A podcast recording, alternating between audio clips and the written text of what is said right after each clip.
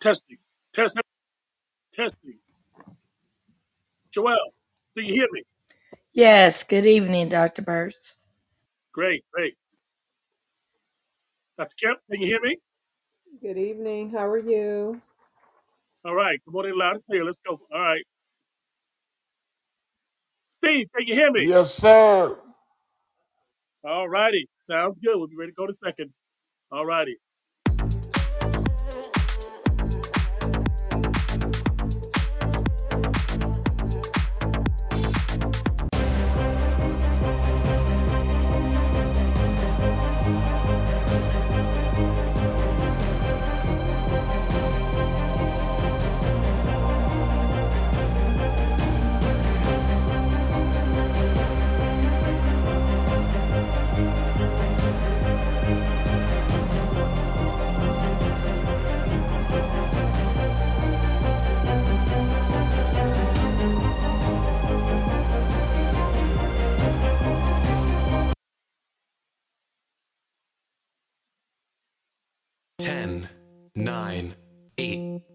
Seven, six, five, four, three, two, one.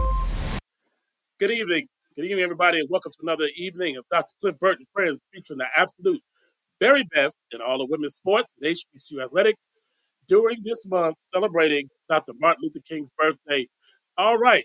I'm to open it up for my co host in the studio tonight and also joining us chat a little later will be Jim Waddell. Joel, tell everybody hello, Music City. Yes, hello, you guys. And I'm going to keep saying Happy New Year because it's January 2024. And I'm wishing the best for everybody and looking forward to tonight's topics on Cliff Burts and Friends. Welcome to also to all my wonderful co hosts. Thank you. Uh, all right, now, Joel, yeah. All right, Shottown finest Dr. Marlo Kemp. Tell everybody hello, Marlo. Hey, everybody. Good evening. Welcome to the show. Hope you enjoy it. All right, now, thank you, Dr. Kemp. All righty, it's in full gear, basketball season, and he's fired up. But he's our great analyst co-host, Coach Stephen Wright. Tell him hello, Steve. Good evening, everyone. Good to have everybody here. All righty, and we are ready to go. We're going to start out tonight. Uh, I want to say to it looks like iDoc, FAL. Welcome to the show. Um, uh, uh, we really appreciate you coming on tonight. And uh, Dr. Kemp, opened us up this week before the dreamless birthday, Dr. Martin Luther King. Good evening, everyone. Uh, as Dr. Burke said, we will definitely be honoring um, one of our greats, um, Dr. Martin Luther King Jr., born Michael King Jr., January 15, 1929, and was assassinated April 4, 1968. He was an American Baptist minister, an activist, and political philosopher who was one of the most prominent leaders in the civil rights movement from 1955 until his assassination in 1968. A black church leader and a son of early civil rights activist and minister Martin Luther King Sr., Dr. King advanced civil rights for people of color in the United States throughout the use of nonviolent resistance and nonviolent civil disobedience against Jim Crow laws and other forms of discrimination in the United States. Dr. King participated and led marches for the rights to vote, desegregation, labor laws, and other civil rights. He oversaw the 1955 Montgomery bus boycott and later became the first president of the South Christian Leadership Conference, also known as the SCLC. As president of the South Christian Leadership Conference, Dr. King led the unsuccessful Albany movement in Albany, Georgia, and helped organize some of the nonviolent 1963 protests in Birmingham, Alabama. Dr. King was one of the leaders of the 1963 March on Washington, where he delivered his I Have a Dream speech on the steps of the Lincoln Memorial and helped organize two of the three Selma to Montgomery marches during the 1965 Selma voting rights movement. The civil rights movement achieved pivotal legislation legislative gains in the Civil Rights Act of 1964, the Voting Rights Act of 1965, and the Fair Housing Act of 1968. The Southern Christian Leadership Conference put into practice the tactics of nonviolent protest with some success by strategically choosing the methods and places in which protests were carried out. There were several dramatic standoff with um, segregationist authorities who frequently responded violently. Although Dr. King and the team also decided to protest nonviolently. Dr. King was jailed several times. The FBI considered him a radical and made and, and made him a target. They definitely um, sent him personal and threatening letters um, in which they tried to cause Dr. King to commit suicide. On October 14, 1964, Dr. King won the Nobel Peace Prize for combating racial inequality through nonviolent resistance. And in his final years, he expanded his focus to include oppositions towards poverty and the Vietnam War. In 1968, Dr. King was planning a national occupation of Washington, D.C. to be called the Poor People's Campaign when he was assassinated on April 4th in, in Memphis, Tennessee. His death was followed by national mourning as well as anger, leading to many riots in many U.S. cities. Dr. King was awarded the um, Presidential Medal of Freedom after his death in 1977 and the Congressional Gold Medal in 2003. Dr. King's Day was established as a holiday in cities and states throughout the United States beginning in 1971. The federal holiday was first observed in 1986, although there's still some states um, that do not honor his day as a holiday. Hundreds of streets in the United States, as we all know, have been renamed in his honor, and the King County in Washington was rededicated for him. The, the uh, Martin Luther King Center Memorial and the National Mall in Washington, D.C. was also dedicated in his honor in 2011. All righty. All righty. Thank you so much, Dr. Kemp. All righty. So we open up with the dreamer. Joel, give us your thoughts on the dreamer. We want to say welcome to 15 in the engagement room and already seven in the chat room. Joel, and we want those to type your comments in the chat about Dr. Martin Luther King. Joel. Yes, welcome everyone. About Dr. Martin Luther King uh, Jr. One thing I want to make sure we know that I Have a Dream speech was originally to appeal about the end of economic and unemployment inequalities. Same things we face now the economic injustice and unemployment. Delivered on August 18 in 1963. Put that in relevance to where we are today. 23, it's now 24. And look how long that's been. We still fight for injustice. After the Dream Speak, Dr. King continued to push for economic reforms that address the welfare of all people, most notably uh, in his last book. And he also gave quotes of financial um, topics and points that we can follow. And I hope we discuss all of that and what he was actually fighting about in detail for education purposes. Thank you. Thank you so much, Joel. Steve, your take, the dreamer, Dr. Martin Luther King. And we again want those to type in the chat who are here in the studio with us. Steve. One thing, um, when uh, Dr. Kemp was talking, the thing that kept coming up was nonviolent. Nonviolent. Do you know how hard that it had to be to not fight back during that time when you were hosed and hit and spit on and stuff poured on you, attacked by dogs, and you're trying to wage a peaceful protest. And for him to have to endure what he did and the people who were with him to have to endure what they did is just a testament to uh, the type of people that they were, how strong they were to not give in and, you know, try to keep it nonviolent. And that it, it stuck out. And he was such, such a leader that I never forget um, when he died, I was six and it came on the TV. And I remember my father, I, I specifically remember he was washing out the sink in the bathroom and they made the announcement, and I was kind of not paying attention. And he walked in the den, and he said, "Wait a minute, what did they say?" And they announced again, you know, that he had been assassinated. And I just remember him saying, mm, and just walked back into the bathroom. And I was like, you know, at six years old, I didn't, you know, know too much about what was going on, but uh, it was just awful. And the I Have a Dream speech, and he was so much more than that. But uh, you know, that's the one thing that stands out. But uh, you know, I don't think we'll we'll ever have another uh, person like a Dr. King or or even a Malcolm X. But uh, uh, those that's my take. Thank you. All right. Thank you so much, Steve. Um, my take on Dr. King, and again, we're going to have him with us this month. We're going to talk about this some more. Is that uh, Joel said it uh, when he started to touch on economics and the war in Vietnam? He was assassinated. He often talked about is a saying that says, "For those underclass, we need to be included in the American capital system." But he also had a saying one time that we can't try to keep up with the Joneses if you're the poor people. He said, we have to learn that we cannot buy what we want and beg for what we need.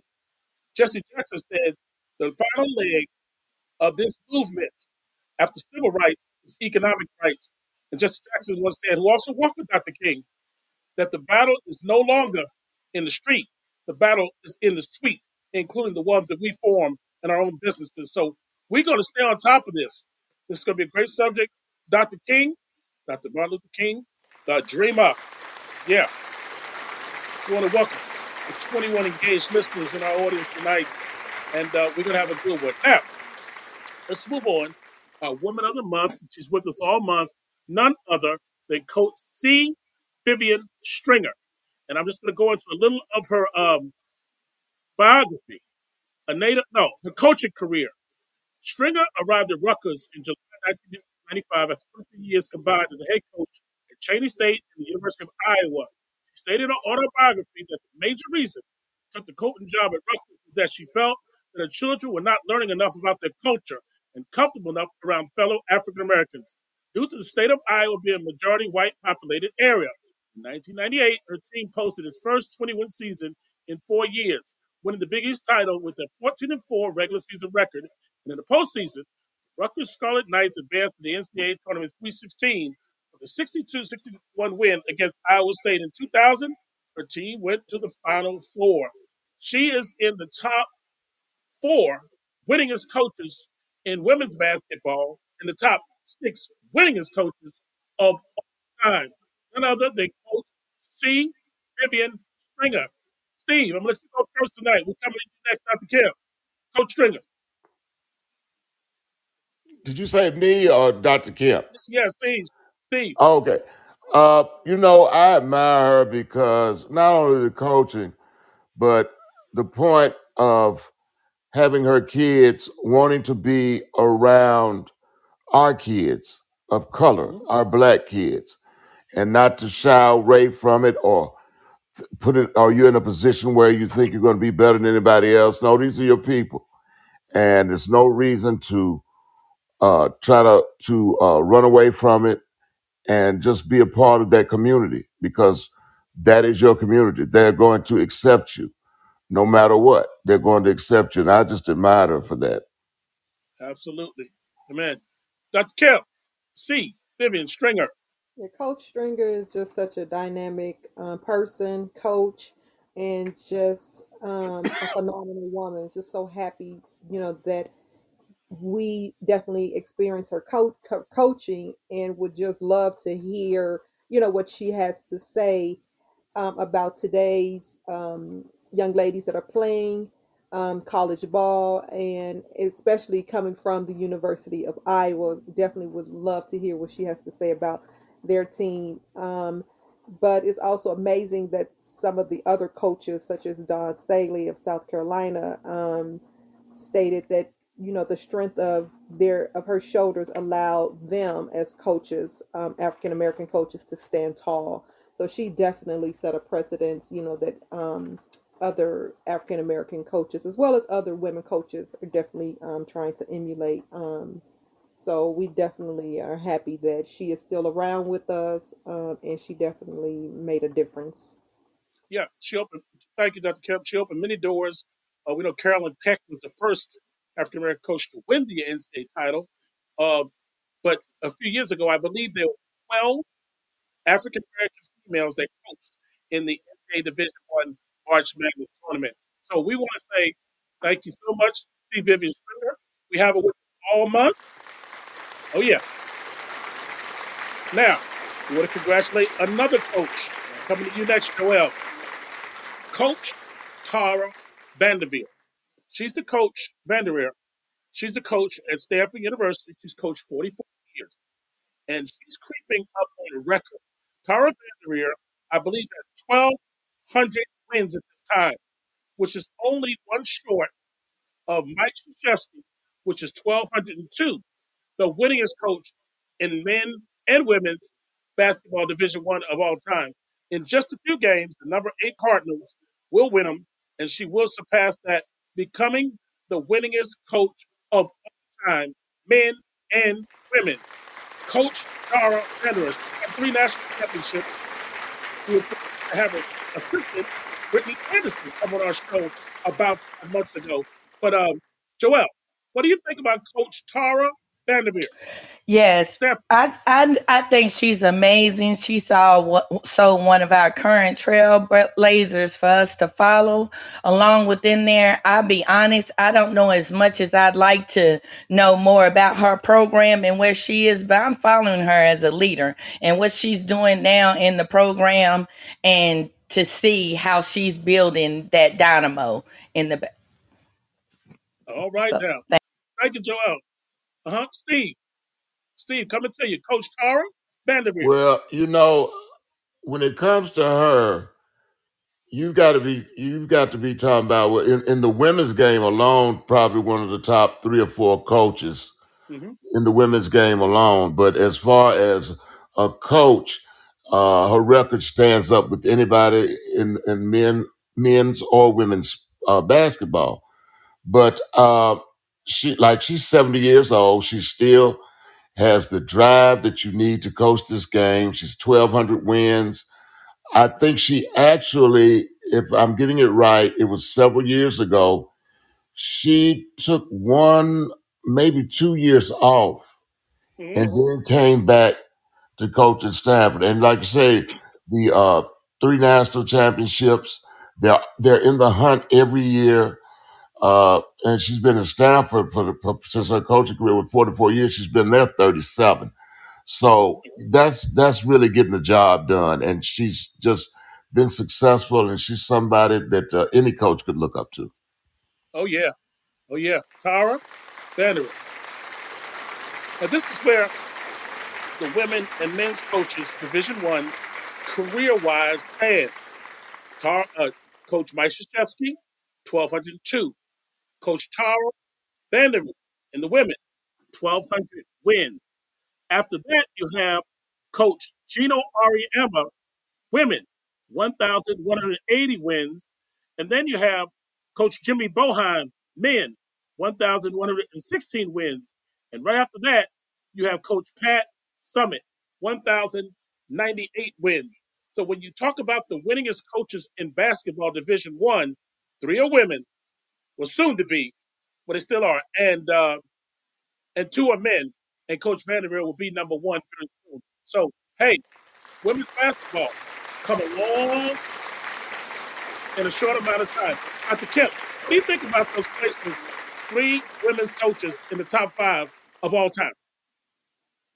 I think it's wonderful. Um, you know, we, we, women we're taking over. Uh, you guys better watch out now. uh, I think it's awesome. You know that um, you know that especially Coach Vanderveer can continue to you know coach um, at her young age um, and set a precedence. And um, and Coach Stringer is right behind uh, Coach Summitt with the 1,055 wins. So she's right yes. up there, top six. So um, you know, I think it's just phenomenal. So, um, you guys better watch out now. We're taking over. All righty. Let me say this. Another stat, because we say Coach Tara Vanderveer is 70, but she can coach for a while. Coach Geno Auriemma, who's right behind her in the women's game, his record is 1,108 wins and 156 losses for 88% career percentage winning since he's been at UConn. And Coach Summitt was 1,098 wins and 208 losses. At Tennessee, she won 84% of her games. Joel, what do you think about coaches that win 88% of the games and they coach well for 20 to 25 years? Coach Summitt was 38. What do you think of these coaches? I think these coaches are, of course, they're the best of the best. I like that we're also comparing how winning regardless of men and women and building programs worldwide. That was a time, if you go back, I'm not sure, but in 1940s or something, women's sports didn't hardly exist. And for women to come in in the 60s and rise to the level, especially, I'm lucky to be part of Tennessee and to have witnessed Coach Pat Summitt. And for Mhm. all of these other coaches on the board, it's great to know their knowledge, their background, and to expound uh, in sports, period. So Oh, thank yeah. you for the Trailblazers. All right. All righty. All right. Another trailblazer, Caitlin Clark. She is on pace this year to break Kelsey Plum's record. I think it's 35 or 3,600 career points in a college career. Kelsey Plum, who plays with the Las Vegas Aces, or Ace, of course, did it in four years. Uh, Caitlin Clark is on pace in February, they say, that she will break her record, except she's only a junior and she has about 800 assists and 800 rebounds or so. Steve, what do you think? Caitlin Clark. Steph Curry. she is awesome. She, I mean, she is awesome. She's doing uh, for the women's game what Steph did for the men's game. When you you are so valuable when you're that good and you can handle the ball and you can shoot that well and you can shoot that deep. How you stretch the floor and make it easier for every everyone else to, to play the game of basketball. She is that valuable and uh, uh, she's going to break the record. You give her about what two more weeks? yeah. yeah, Uh, but uh, she's awesome. yeah. That's Kemp. Caitlin Clark. I'm with Steve. Give her give her like two more weeks because she was born January 22nd. So I'm, I'm wondering if that's what she's shooting for to break the record. But she will definitely do it. Um, she's a, hmm a phenomenal player. Um, and just wonderful to watch. You know when she's when she plays, and again, I'm just so curious to know what Coach Stringer has to say about her. Um, you Mm, know, mm. and and that team since she was once a coach there, you know, as well. Um, but she she's a phenomenal young lady. Um, as well as the team and their coach. Um, so just it's just wonderful to have her around um, and, and her talent. All right now. All right now. Caitlin Clark, I know we'll be talking about her some more this year. All righty. Now, a woman executive of the month, G. Abudu. G. B E M I S O L Abdu. Okay? Now, let me give you more about her early life. Okay? It says that she was what? Born in San Bernardino, California. Her father was a chemical engineer and her mother's a pharmacist. And her family roots are in Abeokuta, Nigeria. The third of seven children in the family and spent a formative years in Lagos, Nigeria. And she moved to uh, Marietta, California at the age of 14. She fell in love with basketball after viewing Kobe Bryant doing his uh, tremendous NBA career. She ascended up the ladder and now we know that she is vice president of the NBA's division in Africa, NBA Africa, as they spread the goodwill over to the continent of Africa and bring basketball to the motherland. Uh, I'm coming to you, Dr. Kemp. What do you think of Miss Abudu as we continue to study this phenomenal, phenomenal young lady? Dr. Kemp?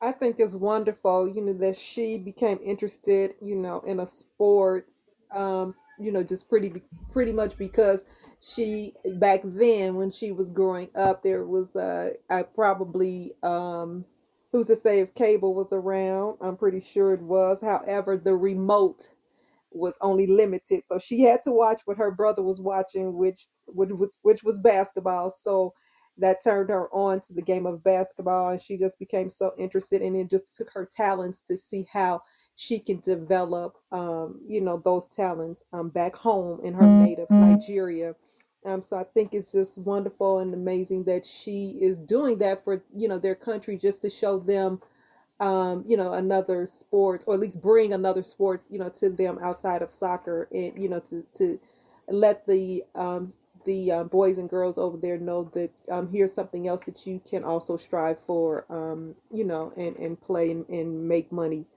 um, as well, and make a living, shall I say, a Yeah, career. yeah.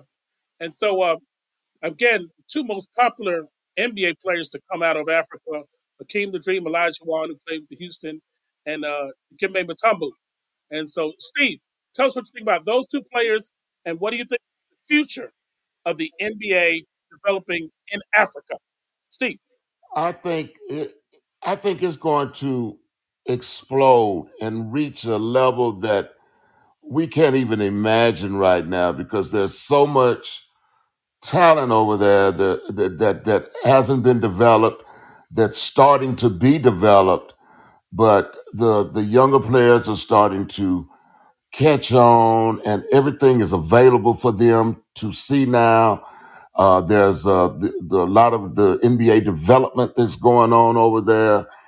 And when you think of the the size of the kids uh, that are coming out from um, africa that are able to stretch the floor and and and uh, and do it so naturally. You you you're going to take this game to another level, like you said, uh, King the Dream and uh, Mutombo, where you know they were inside players, and uh, especially the Dream was just awesome.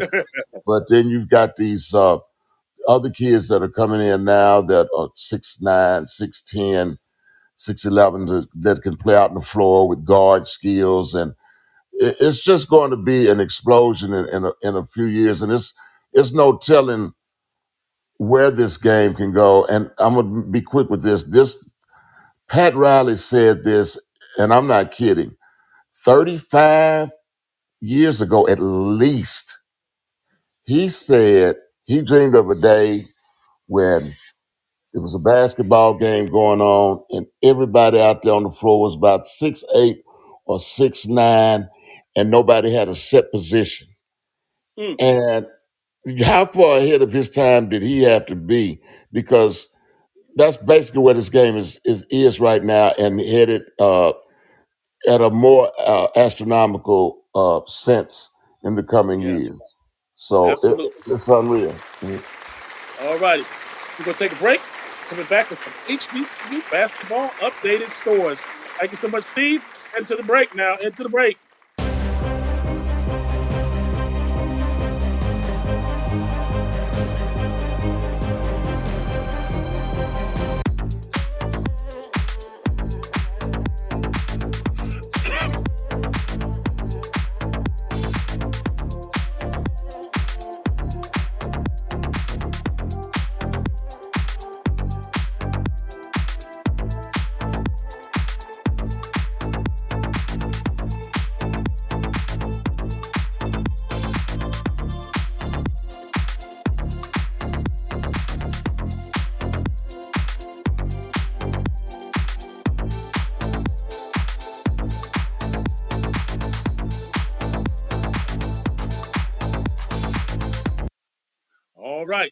Welcome back. Dr. Cliff Burt and Friends featuring the absolute very best in all the women's sports and HBCU athletics. We want to welcome Diana to the show. We want to welcome, it says JGFQKKAZ. Don't know what that is, but welcome to the show. And we want to welcome our 32 engaged listeners along with the eight in the studio. Now, Let's talk a little bit about some MEAC basketball. We're gonna start with the women, and then Joel's gonna take us away on the uh, on the men.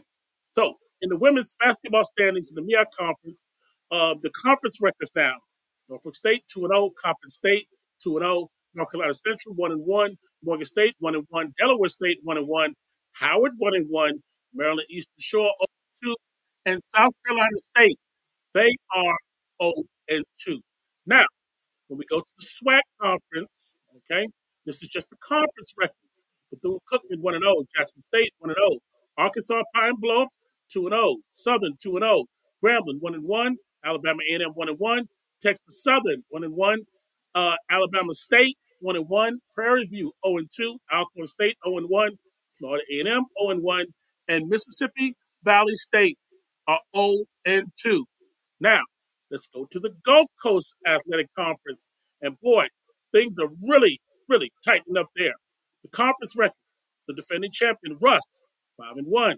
Fisk Lady Bulldogs, 5 and 1. Wally, Texas, 5 and 2. Dillard, 4 and 2. And Philander Smith, 4 and 2. You have Oakwood, 2 and 3. Tougaloo, 2 and 5. Talladega, 1 and 4. And Southern University and New Orleans, 1 and 5. And the Virgin Islands, they are 0 and 4. So things, uh, there you have it in the Gulf Coast. And uh, we all head toward March Madness. Everybody's at their conference schedule. Now, let me give you Division 1. Dawn Staley, still number one, 14 and 0. Number two, Texas, 4 and 0. Number three, Stanford, 2 and 0. Nope. Number four, UConn. They dropped off a little bit. And we'll just do number five, UCLA, 14 and 0. Now, some of these things have changed, and we're going to go through it in depth in two weeks from now. Right now, though, I will tell you the leading scorers in the country Caitlin Clark at 31 plus points a game. Number two, the freshman from USC, Ju Ju Watkins. And so there you have it. These are our women's sport. And we're going to come. Joel, come on and give us the men. All right now. Joel. Yes, I'm ready. And we're going to start with our 2004 men's standing as far as uh, basketball right now, starting in the MEAC. I have for the school, I have North Carolina with a 2 and 0 conference and an overall 10 7. Delaware State with a 9 9 and a 2 and 0 in the conference. Norfolk State with a 10 8. Howard with a 6 1.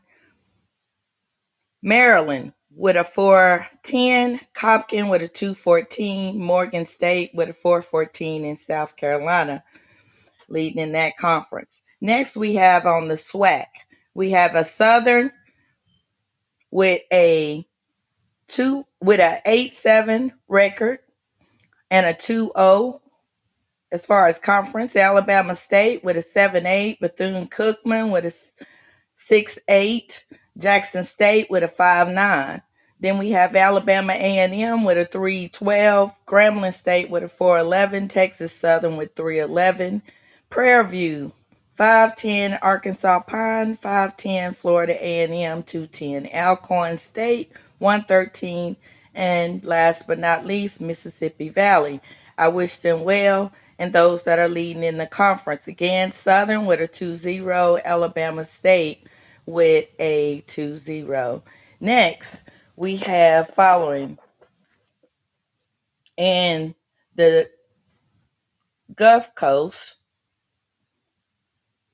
coming up next. We have leading off in the 2004 Talladega, Alabama A&M. I mean in Talladega with a 4-0 win loss. You got Fender Smith with a 5-1 win loss. You got Tougaloo with a 6-2, Dillard with a 3-3, Wiley with a 3-4, Fisk with a 2-3, Rust with a 2-4, Virgin Islands with a 1-3, Oakland, Oakwood, Alabama with a 1-3, Southern University with a 1-4. The winners overall in the GSAC division for the men's are win losses. Of course, Talladega again with 11 1 and Philander Smith with a 9 5. All righty. There you have it. We're getting ready for March Madness. Oh, yeah. Yeah. All righty. Thank you so much, uh, Joel. Thank you so much. Now, we're going to turn to college football. All righty. Um, In the FBS, Fullers, uh, no, excuse me, in the FCS of Division One, it's um, South Dakota won their championship this weekend, 23-3 over Montana and South Dakota, uh, South Dakota State, excuse me, finished the season football with a 15 and 0 record. And so that's to be congratulated. And then they even took it a step further. This is their second year in a row winning the title. So we're going to give it to them again.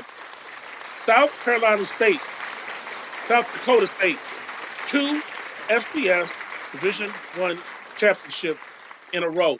Usually it's North Dakota State, but this year it is South Dakota State. They're be commended. Now, let's go to the big one last night, and we're going to go around the horn.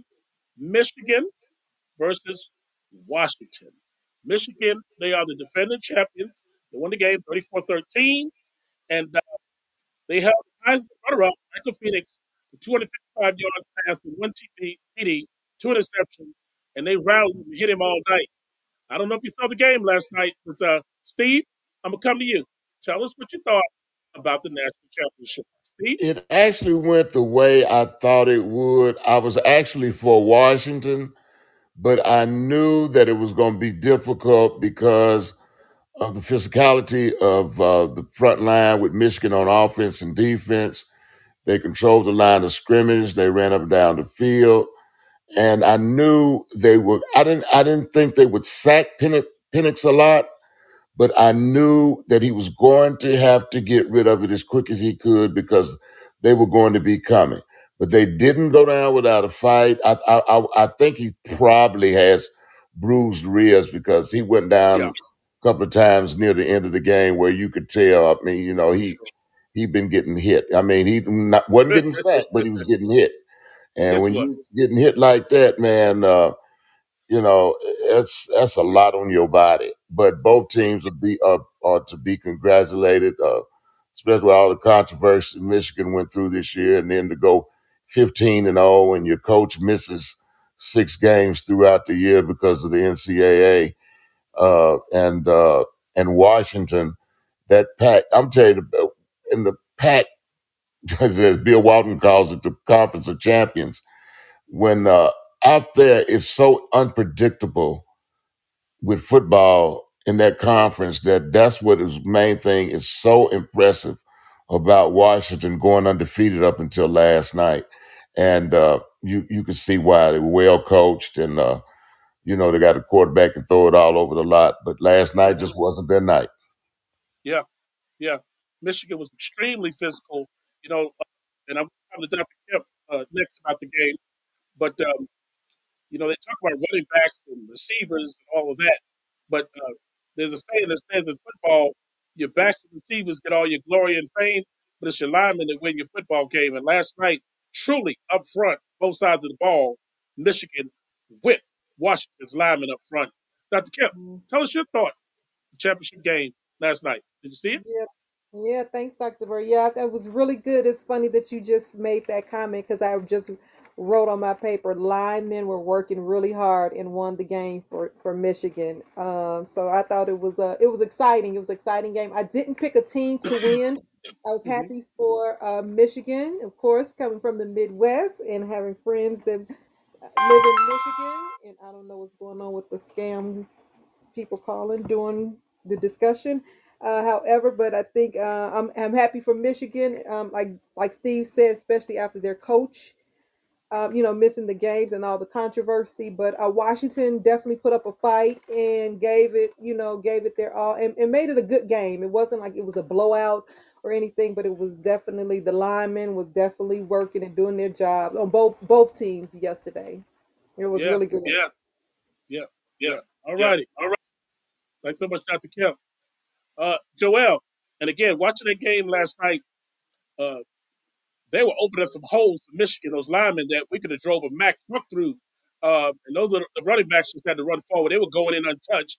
Um, Michigan, it looks like they started turning the program around two or three years ago when they started beating Ohio State consistently. And I think their next level of confidence uh, came, and it came to a pinnacle last night. But Joel, tell me your thoughts. Michigan and Washington. Joel? Yes, absolutely. First, they had outstanding game. They both went in there undefeated. So someone had to lose, right? So you hmm didn't know who it was. So I went in there and the way Michigan opened, their line opened for their running backs and things Yes. and their passing and their quarterback was on the money. They just took charge. And my thought also was the quarterback for the other team. They he was beat down. Oh, it, yeah, you talking about Michael And Penix? Yes. Yeah, yeah, Yes, and I was really hoping or thinking at some point are they gonna uh you know, but I'm sure it was the championship and he was trying trying to stay in there to the end, but with the score already being what it was and they were hitting him to the end. But I'm just gonna say outstanding to both teams, both programs, and what a championship. yeah. And uh, we can't feel too sorry for Michael Penix from Washington because he's going to be playing on Sunday next year, making some money. That's for sure. All righty, Michigan. excuse me. Way to go. Um, one of the keys to Michigan, and I talked with Jim, who follows Michigan. He's from the, from from uh, Michigan. Is that um, Michigan is the depth. They would rotate players in on you, and it wouldn't drop off. Uh, there should be anywhere between 20 players from Michigan possibly drafted this year. Coach Harbaugh has that program going that um, they don't look to rebuild; they just look to reload, reload every year. Now they don't even rebuild; they have that much talent, and also it looks like it may be a Harbaugh party uh, because if one brother's winning it in college, we'll see what happens with the Ravens with the other with the other brother. We're gonna take a one minute break. We're coming back. We're gonna talk some NFL. It's playoff time. Here we go.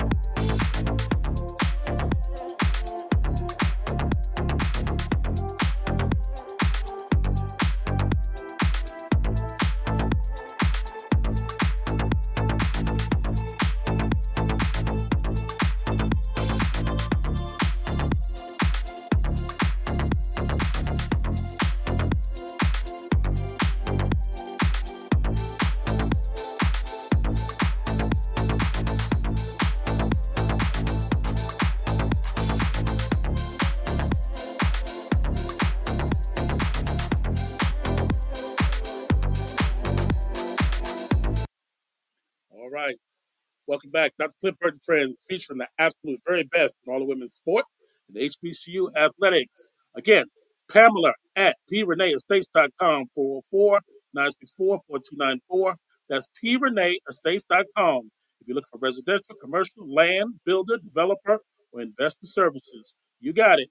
That's preneeestates.com. All right. We're here. It's playoff time in the NFL. I want to welcome our 55, 55 engaged listeners who are now listening on the show. We want to welcome those in the chat. Join in. We want to put, want you to put who you have down. I'm coming to the panel. Playoff picture this Saturday. And these teams have earned their right to the playoffs. Now, in this playoffs, the Ravens and the 49ers don't play the first round, but the rest of them do. So I'm coming to you, and everybody's put in the chat. Steve, I'm going to give you the first game. Browns versus the Texans. Who do you have? Steve. I'm gonna have to go with the Browns. I, I want the Texans to win because C.J. Stroud is awesome.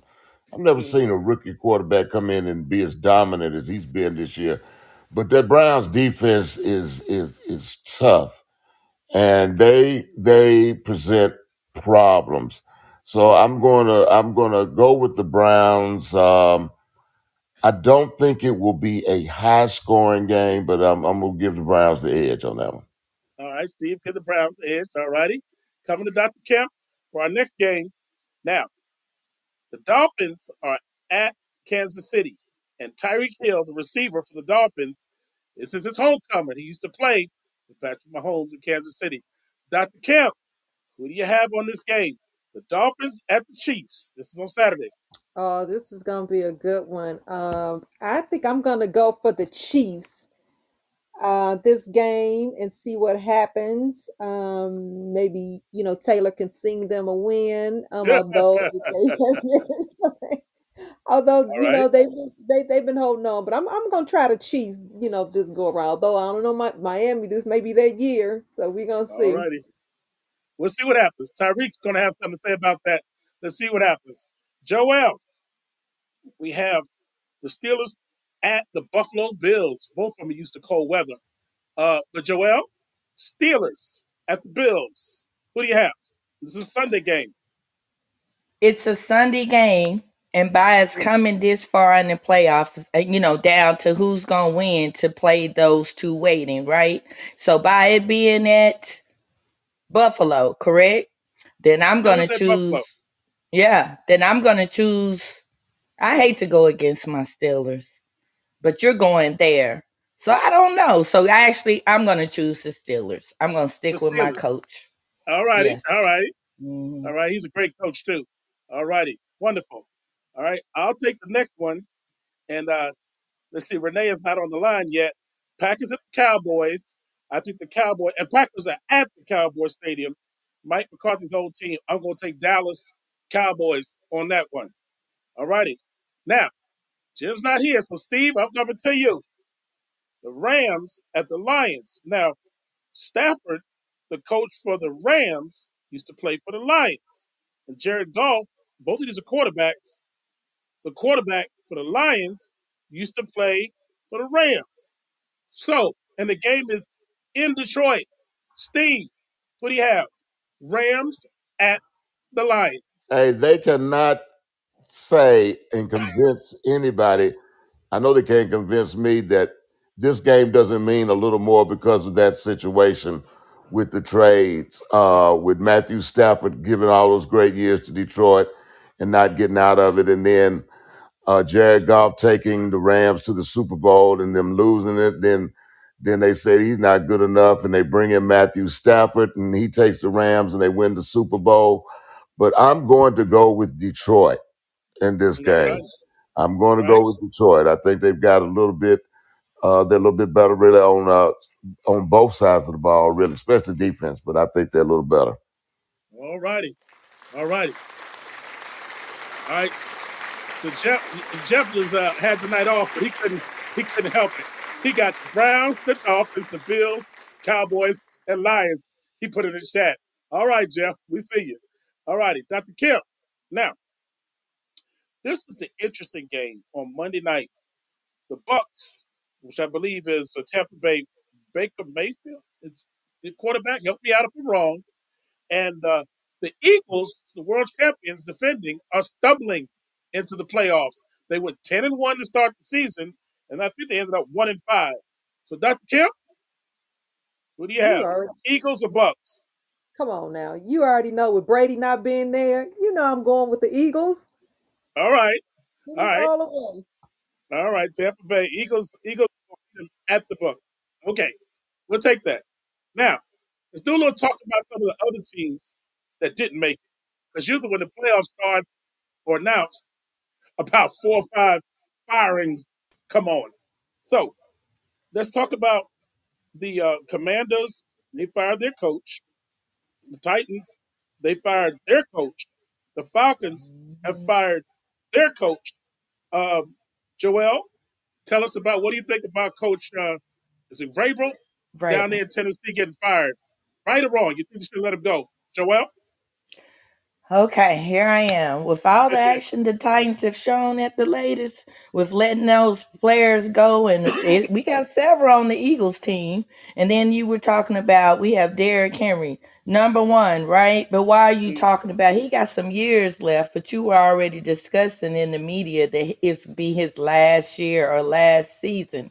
And now with Vrabel gone, what are they doing? Starting all over fresh? new or something. That's I'm saying the best and holding out hope because the Titans are my team. I actually go to the PSLs, but I'm starting to look at each team that plays them, all the teams in the NFL.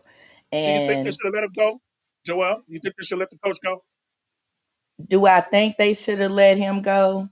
Yep. At this at this point, I wouldn't have let him go. I would have let whoever's doing the play calling um decisions and getting rid of our main players. But starting fresh, I can only go with what they have. We're starting all over. Bottom t- All right. bottom of the line, bottom of the division, uh Okay. coach gone, All right. players gone. Thank Sounds you. good. All righty. Steve, Washington Commanders. What do you think? Was it time for the coach to Yeah, go? it, it, it was time. It it had run its course. So much had Agreed with happened you. uh, there, and that then you get new management, new owners, uh, you know, new ownership, new management, and they they were bound to make a change with the kind of season they were having. Uh, it started off the year complaining, the players were complaining that the offense, new offensive coordinator Eric Bieniemy was too tough on them. You know, he'd come from Kansas City Uh, so it, it was time. And to Joelle's point, she made a great point, and I totally agree with her. I don't think they should have gotten rid of Vrabel. I think they just needed to get a new offensive coordinator. Mm. And uh, then they get rid of good people. They talk about trading Derrick Henry, but you know, it's so you know what here is a cluster, you know. all but uh, right, all right. the the GM the GM did say that he did not make that decision. It was all Amy Adams Strunk that made that decision. So uh, yeah, it, it was tough. Yeah. Jeff says, what? Jeff lives in Maryland area. He's typing in chat. He said, Washington had to let him go. All right, Jeff. All right. All right, Dr. Kemp, we coming to you. Is it time, if they haven't already, for Bill Belichick to be let go in New England? He had a pretty bad year. Everybody else can type this in the chat too. Bill Belichick, the legend, seven, seven Super Bowls, but uh, four or five games this year, and lost to the Jets. And I'm not criticizing from this area, but still. What do you think? Should they let Belichick go? Is it time? I think it's time, Dr. Burt. I think it's time that the legend uh, just let it go and just give someone else a chance. Yes, he's done wonderful. He's done Yeah. wonderful while he was in the league. Uh, with definitely his record says it all. But yes, I definitely think it's time. It's, it's time. Well, I guess that means the fat lady may be starting to sing Yes, uh, he's for Bill warming up. Belichick. We don't have a fat lady, but I guess the uh, you know can't do that. All right. So, all right, that's what we have our outlook. And uh, what we're gonna do? We're gonna take a break. And then Steve, we're coming right back. You got a lot going on. John Chaney, um, the NBA, NCAA. We're gonna take a break. We're coming back. And then at the end, Steve, we're gonna talk about, and this is hard, the top five WNBA players of all time. All right, we'll be right back, y'all. We'll be right back.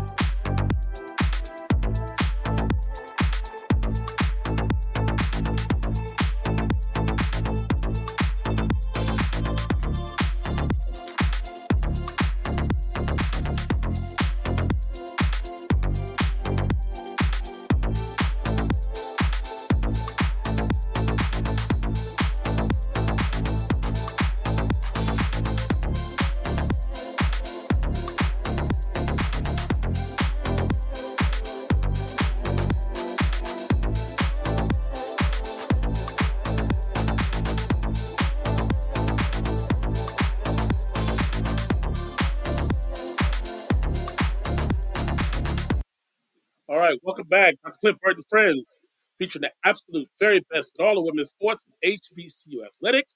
We want to welcome the nine in the chat room. Please continue to type those chat and the 63 engagers listening on the line. Listen, if you know anybody or you want to check out our website, the website for Dr. Cliff Burt and Friends is Clifton Butts, one word, dot podbean dot com. Share the word and spread the word. We'd love to have more on the show with us. All right. Steve, let's take us there. All right. With the NCAA Division One men's basketball top ten, Purdue rem- Purdue remains number one at fourteen and one. Houston is number two at fourteen and zero, and Houston's playing at Iowa State right now in a low scoring game. It's 46-43 Iowa State right now. Uh, Kansas is number three at thirteen and one.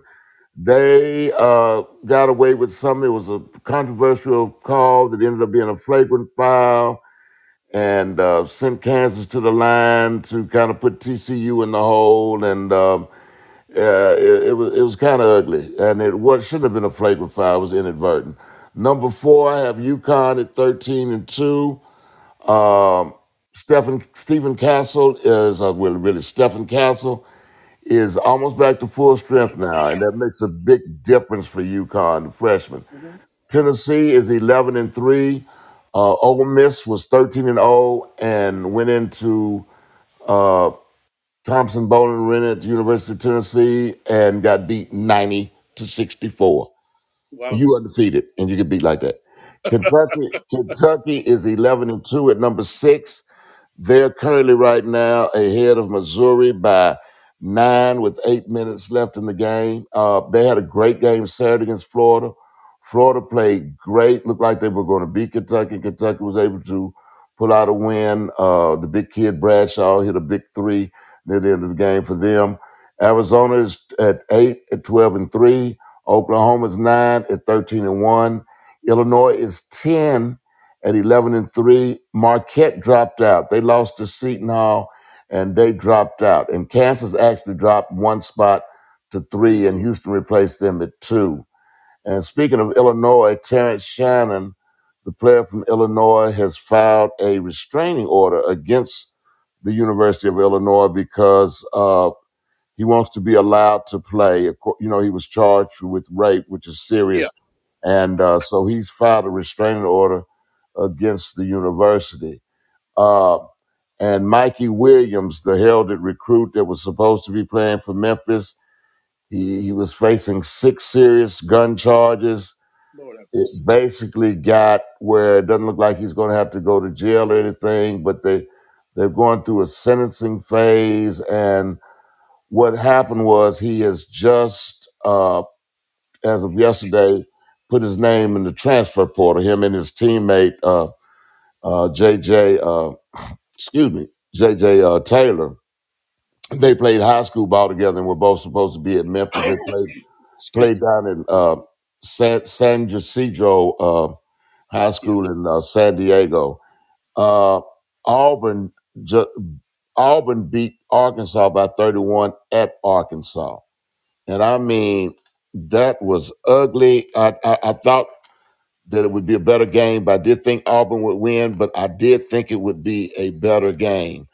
But um, you know, hey, when you throw that ball up, when you throw that ball up, hey, it's something. yes. Uh, in, the- in the NBA, Hold on. See, see. yeah, go ahead, I'm go ahead. a question. Yeah, in the men's division, do you think? I know it's a little early. You think Kansas is a Final Four team, and do you think Kentucky with the youngsters with Wagner can make it to the Final Four this year? Those two I, teams. I actually think Kentucky can make it. They they are really good. They they are young, but they are they're looking a lot better, a whole lot better on offense than uh, the Kentucky teams have looked in the last. Good. I'm going to throw it out six seven years. hmm They they they look good now. If he keeps let, letting them play like this, they'll be fine. But if he starts to do a little more coaching, then that's, that may hurt him. I'm not trying to talk about it, but they're doing fine right now. Don't don't mess it up trying to think, oh, I need to do this. No, it's, it's working fine right now. yeah. Uh, Kansas, I like I say, Bill Self does his best work when he does not have a deep or loaded team, and that they do not have. But I don't think they'll make it to the Final Four. They'll. I, I, I think it's going to come back, and it's going to hurt them that uh, they're not deep this year, and yeah. um, they uh, their perimeter. Uh, just play them a zone. Hey, play them a zone. Play them a zone, and uh, you know, uh, if I was playing uh, Kansas or Houston, I'd play a zone. I Mhm. would play a and that doesn't mean you lay off of them. But with them, I dare them to shoot. They're not going to beat you from the perimeter. So, Steve, uh, yeah, I have one more question. Uh, what about Dr. Kemp? I open the mic. Uh, go ahead and ask your question. Oh yeah, Steve. I was um curious to see when you made that statement about Kentucky. Uh, where is Duke after Coach K retirement? How are they looking this year? They are a fringe top 10 team. They've got a game in about 20 minutes. They play uh, at Pittsburgh. They've been playing well the last uh, five or six games. They've really been playing it well. They picked they picked it up some, and they're getting um, uh, the McCain kid, the freshman Jed McCain, has picked this game up, and he's actually playing like I expected him to play. I knew he would be big time for them, and they're starting to play well right now. They're not uh, uh, deep. That what they're going to have to do. They've got a kid on the bench. Uh, he's a freshman named Sean Stewart. They're going to have to let him play. They are going to have to let him play and figure it out. They've got the coaches. He's got the talent. Uh, they're going to have to let him play. I think if they let him play, it'll make a big difference in them. They have the backcourt play. Uh, they have Filipowski. They have Mitchell. Uh, uh, I think they're just going to have to let this kid play if they want to make take that next step. Just let him go ahead. All righty. NBA, what do you have, Steve? NBA, I tell you, Draymond Green has been reinstated and he will probably, I think, suit up maybe Sunday, maybe before, but right now I think they're looking at Sunday. He had his meeting with Adam Silver, who of course is the commissioner of the NBA, and he told uh, Adam Silver he was he's thinking about retiring, and and I think Adam told him, you know, that's you know that's a rash decision, you know, you, don't need to retire, everything, anything like that. He probably he wasn't gonna retire, but Uh, uh, he'll be back. Uh, it will make them a better team. It's they're not going to win it. Uh, they're not. They're, they're going to. They may make the playoffs because they've got the play-in games. They may make the playoffs. But if you talk about the West, the top teams are Minnesota, Oklahoma City, Denver, the Clippers, Sacramento, Dallas, New Orleans, and Houston in that order. And Houston's been playing well. Ime Udoka has got them playing well. They have bought in uh, to what he wants, and uh, they're playing well. I, I I don't know if everybody's happy, but right now it's it, it's working. But they've got some uh, young talent. They've got some young talent, and they're right now they're sitting in they're sitting in eighth place. I don't think they'll make the playoffs though, but they're sitting in eighth place. Yeah, yeah, J- yeah. Jeff says in the in, in the chat in the chat that um, back Draymond Green is not going to leave money on the table. You know, he's still owed about seventy million on his contract over the next three or four years, so he wasn't retiring. no, Keep uh, going. uh no, he wasn't gonna do that. Stop All playing, right. trying to get that sympathy vote. You know, sympathy vote. all right. All Uh, right. Ja Morant Yeah. is out for the year. Oh man. He, uh, yeah, he had a labral tear that they're going to have to uh, do surgery on. They the they said he heard it in practice Saturday. I know he played Friday night against the Lakers. They said he heard it in practice Saturday. So you know his season is ending uh, after only playing nine games, which he was averaging twenty five points a game. I hate it. I really hate it because he's such a fun player to watch. He's he's Yeah.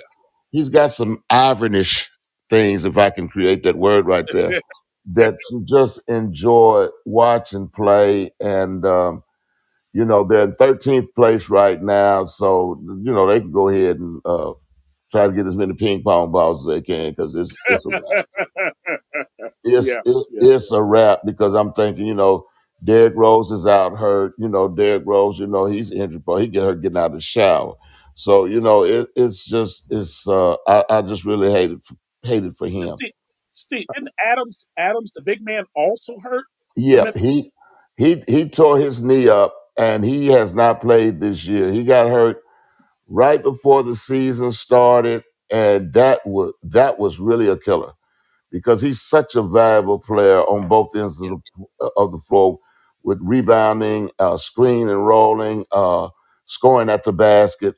That hurt them a lot. And then they also the Clark kid is has not played this year. He won't be back till February. He tore his Achilles last year, and uh, he won't be back. They've got him scheduled to be back maybe by the fifteenth of February. So hmm you know those injuries. Uh, you know Tyrese Halliburton, the, the NBA assist leader, he uh, hurt his hamstring, strained his hamstring last night. I don't know how long he'll be out.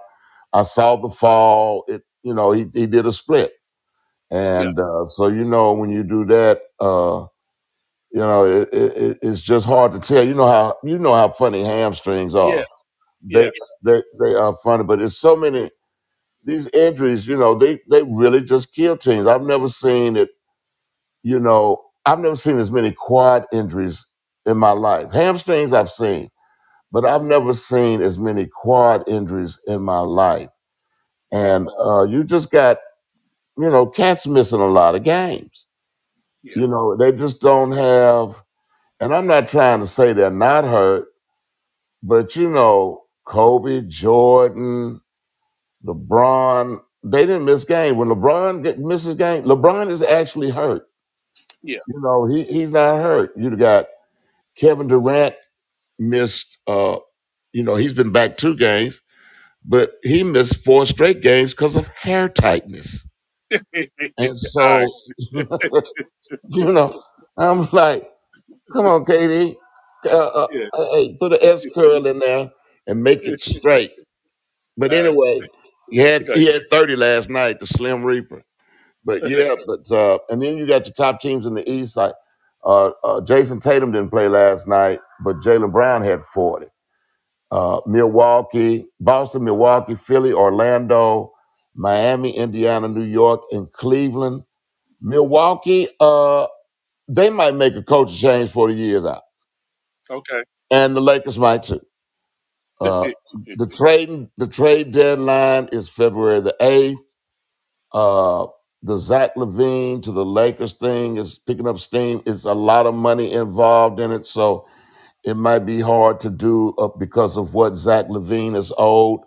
But he's a bucket getter, and the game is about buckets. And you know the Lakers need some help because you know LeBron and AD are still having to carry the whole load, and yeah. so because the, the, everybody else is so inconsistent. I mean, it's Yeah. like, come on, you know. But uh, Yeah. yeah, Steve, yeah. I'm asking if we could do this. Uh, let's finish up with something we did a few weeks ago. We're going to come back to Coach Cheney in a few weeks. In a few weeks, but we had our all NBA team, and we asked everybody to put in the chat. A tougher task tonight, and I want to say hello to Renee Spencer, who's joined us, this University Basketball Hall of Famer. But I'm going to ask each of us to name, in a 27 year history, your top five all WNBA team. And I'm going to tell you, this one is tough because you can have three players worth. I'm going to step out there first and say mine and type it in the chat. And then we're going to come to Joel, Marlo, yourself, and we want everybody else to type in the chat. Your first five players you would take in the history of the WNBA if you would have started a team. So here's mine, and I'm to put it in the chat. Lisa Leslie, A'ja Wilson, Diana Taurasi, Maya Moore, small forward, and with all respect to Sue Bird, I'm taking Cynthia Cooper. That's my first five. All righty? All right, I'm going to give you a second, Joel. We coming to you, you next, and everybody else. Type in your all WNBA team in the chat. All righty? All righty. Now, uh, Joel, I want you to give us your first five. Your first five. Okay, my first Starting five, WNBA. Here you go. my first five WNBA who I think who I can think of off the top. Here I go. I'm definitely gonna go with Lisa Leslie. I'm also going to go with Sheryl Swoopes. Right. Um, let's see. I also what comes to mind for me is it's hard because you wouldn't say pick five. I know it. but- Come on. I got those two. I'm gonna say Atina Thompson because she played played with Houston Mhm. and she was outstanding. Did I say Maya Moore? No, you didn't say. I don't think so. No. Maya Moore, and then I need Sue Bird. Sue Bird, All she's a right. All shooter. right. We'll take that. Put them in the chat, Yeah. Joel. Put them in the chat. Okay. Put them in the chat. Okay. Now, before we come to you, uh, Dr. Kemp, uh, Renee Spencer says Tina Thompson, Dana Taurasi, Maya Moore, Lisa Leslie, and Brittney Griner. All righty. All righty. All right. Dr. Kemp, Oh, you're starting five of all time. okay. I have C- Cynthia Cooper, Sue Bird, Candace Parker, Maya Moore, and Diana Taurasi. All right. Say it again. Say it again. Cynthia Cooper, Sue Bird, Okay. Candace Parker, All right. Maya Moore, All right. Diana Taurasi. All right. So no Lisa Leslie. Okay. I All don't righty. Well, Hey, you it's know, a lot of them. This is a tough task. This is a tough task. Steve, basketball expert, coming to you before we shut it down. What do you have? Hey, all of you all picked some great teams. 'cause, I mean, we could have some really good, good Yes. arguments off of this. Everybody did. My five, I had Diana Taurasi as my point guard, Cynthia Cooper as my shooting guard, Maya Moore as my small forward, Tamika Catchings as my power Mm, forward, and Lisa Leslie as my center. And I think uh, I think it was Joel that said Sheryl Swoopes because I mean she was great. Candace Parker was great.